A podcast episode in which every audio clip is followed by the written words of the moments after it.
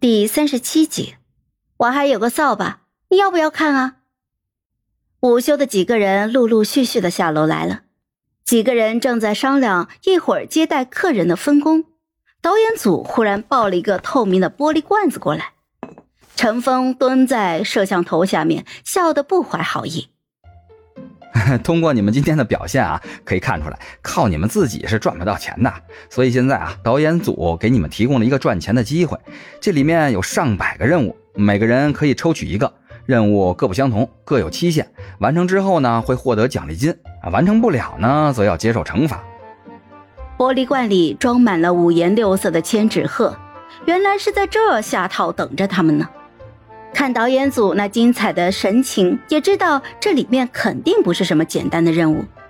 但是事已至此，也没有办法了。几个人就只能认命的去抽千纸鹤。钟生最先抽，手掌在里面搅动了半天，最后从最底下拿出了一只。几个人都围过去等他拆开。随着纸张缓缓的展开，钟生把内容读了出来。邀请一名影帝来小屋做客，任务奖励一千元，任务时长七天，七天之内任务失败扣除一千元生活费，并在世贸广场唱跳最炫小苹果。邀请谁啊？哪个影帝？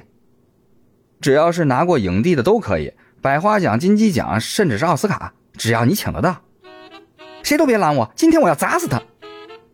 导演组奸计得逞了，乐呵呵的看着盛乔他们按住了钟声，钟声转头就抱住了盛乔的胳膊，嗷嗷直哭。瞧瞧，他们这也太欺负人了！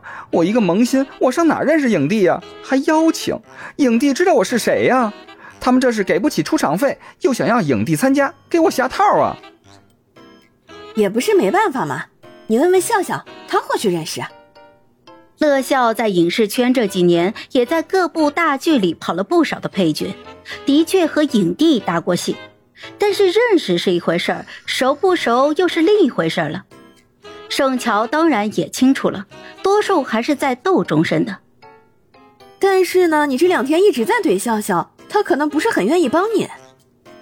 哼，我更愿意看你在世贸广场唱跳最炫小苹果。啊！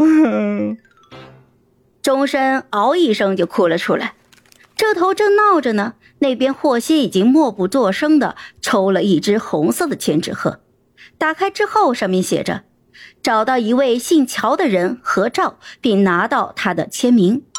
任务奖励是三百元，任务时长两天，两天之内任务失败了，扣除生活费三百，并且包揽小屋当天的所有家务。”钟声就熬得更厉害了。为什么火系的任务那么简单，我的任务这么难？哼，说明你命不好。